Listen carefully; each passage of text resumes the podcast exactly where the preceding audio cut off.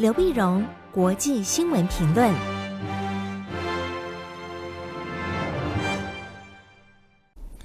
各位听众朋友，大家好，我是台北东吴大学政治系教授刘碧荣。今天为您回顾上礼拜重要的国际新闻呢。第一个，我们先看美国的一场政治风暴。在上星期一，八月八号的时候，美国联邦调查局的干员。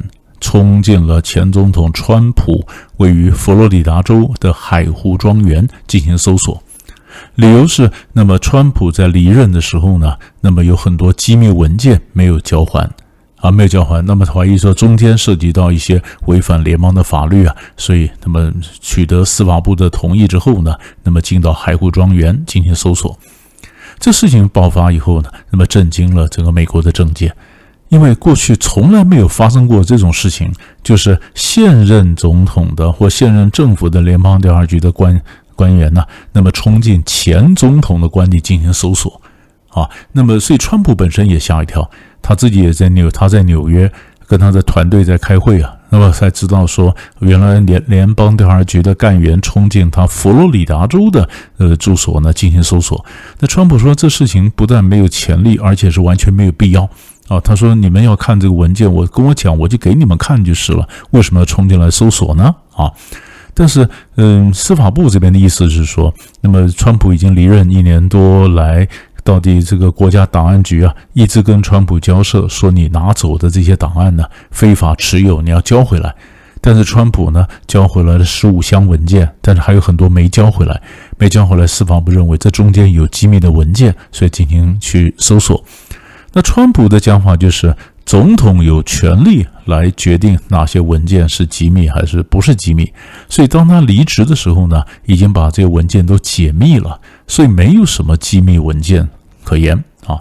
但是联邦调查局和司法部的意思是说，你这个基本上呢违反了三条联邦法律，一个叫间谍法，一个是妨碍司法公正，第三个是是非法持有政府文件。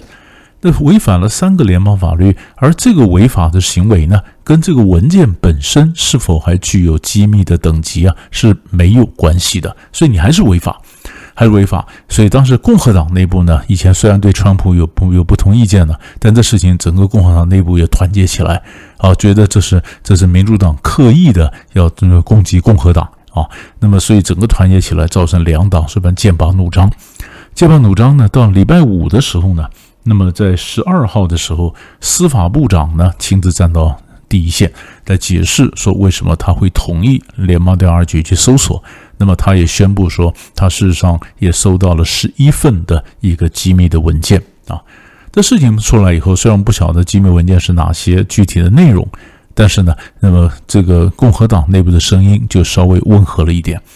为点，那我们就看这个事情呢。其实，联邦调查局长久以来就跟川普之间的关系非常紧张、紧绷的。事实上，川普上来的时候呢，所谓“通俄门”的事件，就是由前联邦调查局的局长穆勒检察官呢组成了所谓的呃，就是特别调查小组来调查通俄门的事件。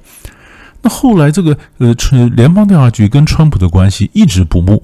一直不睦，所以也有人讲说，这是当时的一个嗯交恶啊，一直延长赛打到现在，继续的一个政治一个对抗。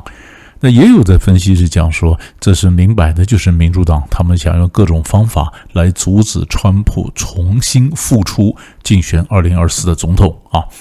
那各种的政治阴谋论也有啊，各种的政治对抗也有。但是这个事件爆发，当然引起一些宪法学者的辩论啦、讨论啦。从因为它史无前例嘛，啊，前总统的官邸被现在的这个政府去搜索，那么这个会如何反映在美国十一月的期中选举之上？到底是共和党会得分呢，还是民主党会得分呢？那么这是我们可以观察的一个脉络。第二个新闻呢，我们也看到一个攻击事件，那就是鲁西迪的事件。鲁西迪呢是印度裔的英国作家哦，他也也有美国的双重国籍。他在上个礼拜五，八月十二号礼拜五，那么他已经七十五岁了。八月十二号礼拜五的时候，在纽约州啊进行一场演讲，在准备的演讲的时候呢，遭受到人家的攻击，攻击的重伤啊，重伤这事情呢，也也让全世界感到一些震撼。为什么呢？因为鲁西迪的事情最主要的是出在一九八八年。一九八八年，当时他写了一本很有名的书，叫《魔鬼诗篇》。《魔鬼诗篇》呢，带着很多的呃穆斯林觉得这是亵渎了穆罕默德啊，甚至侮辱了真主安拉。所以当时伊朗呢正处于一个什么革侯梅尼革命的这个时候，所以伊朗宗教领袖侯梅尼啊觉得这是对回教很大的侮辱啊，就发起了全球捕杀令啊，任何人见到对对这个呃鲁西迪啊格杀勿论，格杀勿论，所以鲁西迪到处躲啊。到处躲，所以当时的全球捕杀令就没有人敢出这个书。那么，甚至把它翻译成日文的竹坡大学的一个教授呢，那他也他也在一九九一年被杀，啊，被杀。当时台湾呢，我们也呃，时报也翻译了这个《魔鬼诗篇》，但是后来也不敢出版。啊，也不敢出版。这鲁西迪被杀了以后呢，而是受伤了以后，这样慢慢的开始有一点复原，开始可以讲话啊。但是也震惊了世界，因为他已经躲了很久了，他也非常的低调。但是没想到在纽约呢，一个非常安静的一个社区进行演讲的时候，居然被激进分子啊，那么那么从从后面就刺杀啊，就刺杀。刺杀呢，英国的这个《哈利波特》的这个作者呢，J.K. 罗琳啊，他也他在推特上也表示对露西迪表示同情。没想到他表示同情之后呢，也碰到别人就威胁他，啊，又威胁他说下一个就是杀你。啊，这是让苏格兰警场也整个开始紧张，开始调查。那调查到底呢？后来晓得到底这个凶手本身呢？那么这后来当然也抓到了这个人，但这个人跟伊朗有没有关系？啊，跟伊朗有没有关系？伊朗说跟我没有关系。啊，那不是不是，这是呃，并不是说我现在继续要杀鲁西迪，跟我没有关系。但是呢，呃，美国的国务卿布林肯呢，却直接指责说，哎，这是这是可能伊朗呃，那么激起了整个暴力。所以这事情是不是要算到伊朗头上？因为伊朗最近呢，跟西方谈的伊核协议啊，哎，稍微有点缓和。稍缓的，他慢慢的、逐渐接受了西方提出来的伊核协议的条件，也就是伊朗的这个现，呃，甚至伊朗核武发展的这伊核协议呢，最近有突破的迹象，有突破迹象。那如果说鲁西迪的暗杀的事件又算在这个伊朗的头上，那会不会让美国跟伊朗的关系又出现什么样的变数？啊，这是我们可以看的。啊！但是我们可以看到说，没想到鲁西迪呢，他从一九八八年之后，他四处躲藏，然后非常的低调温和，结果呢，还是受到美国国内的激进的一个分子呢，那么去刺杀啊！这当然是感到呃，全世界感到非常的震惊的一个事情。第三大块新闻呢，我们就拉到亚洲。我们讲亚洲最近情势呢也非常紧绷啊。那么中国大陆又宣布继续对台湾的一个演习，周围的演习。那么中国大陆的这个演习呢，当然也引起亚洲国家呢，其他周边国家感到，哎，那么说是中国大陆对台湾的这个压力，但是事实上背后呢，也就是美中关系的一个较劲。那美中关系较劲，那东南亚国家本身呢，呃，也也纷纷说，那什么怎么表态？啊，怎么样维持一个平衡？所以这也是我们可以看到亚洲国家的情形。我们先看在上个礼拜二，八月九号的时候呢，韩国的外长朴振呢，那么在青岛跟中共的外长王毅见面。王毅见面呢，你想，那么这次嗯、他们就绝口就没有谈到佩洛西的事情啊，因为佩洛西后来到了韩国，但是韩国的外长跟韩国的总统尹锡悦都没有见佩洛西。啊，所以说没有谈佩洛西的事情，没有谈佩洛西事情呢。那么他们是谈到说，这个韩国跟中国大陆建交三十周年，那现在周年呢，怎么样加强彼此的战略伙伴关系啊？那么双方呢，当然也谈到了各种的合作，但是呢，他们最抓的关键就谈到萨德飞弹系统。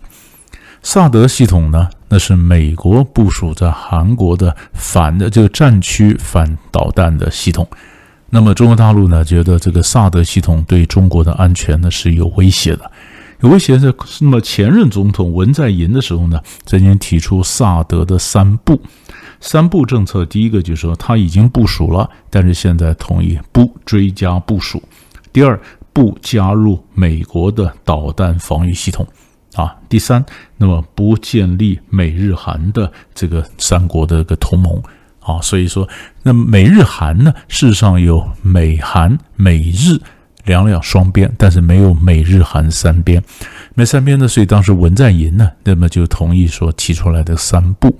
三不的尹锡悦上来之后呢，所以这次嗯，朴正跟王毅谈。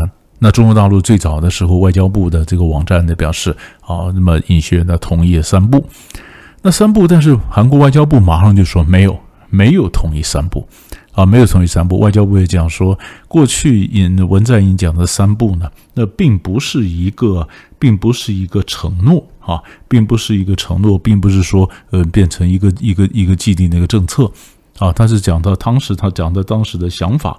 但想法呢？后来中国大陆呢的这个网站就改了，改了就说双方呢进行阶段性的呃妥稳妥处理萨德问题，也就继续谈阶段性的稳妥处理萨德问题，并就把原来原来这个呃就是尹锡悦还同意三步的问题，这个这一部分就拿掉了。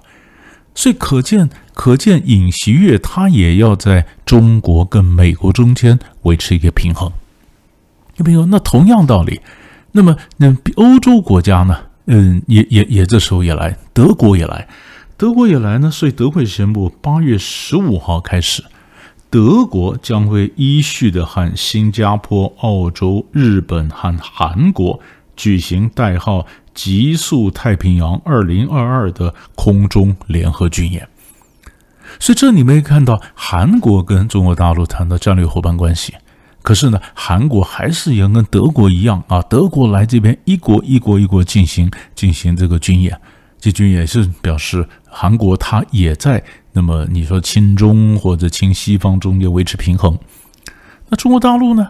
中国大陆也跟泰国进行空中联合演习，同样时间，那么从八月十四号到八月二十五号，啊，德国的演习从那么八月十五号开始。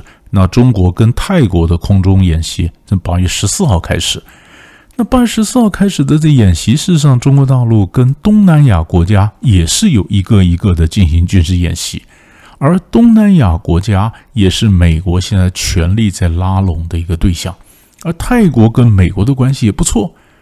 啊，美国事实上跟泰国有军事关系，过去一直有长期的这个军事的演习。可是泰国也跟中国买了很多的武器，所以东南亚国家也是在中国跟美国之间维持个平衡。所以你可以看到各种不同的演习，那么每一个人呢，一下参加这边，一下参加那边，那就这就是目前我们看到的亚洲的整个情势。所以大概上礼拜呢，几个重要的新闻就为您整理到这里。我们下礼拜再见。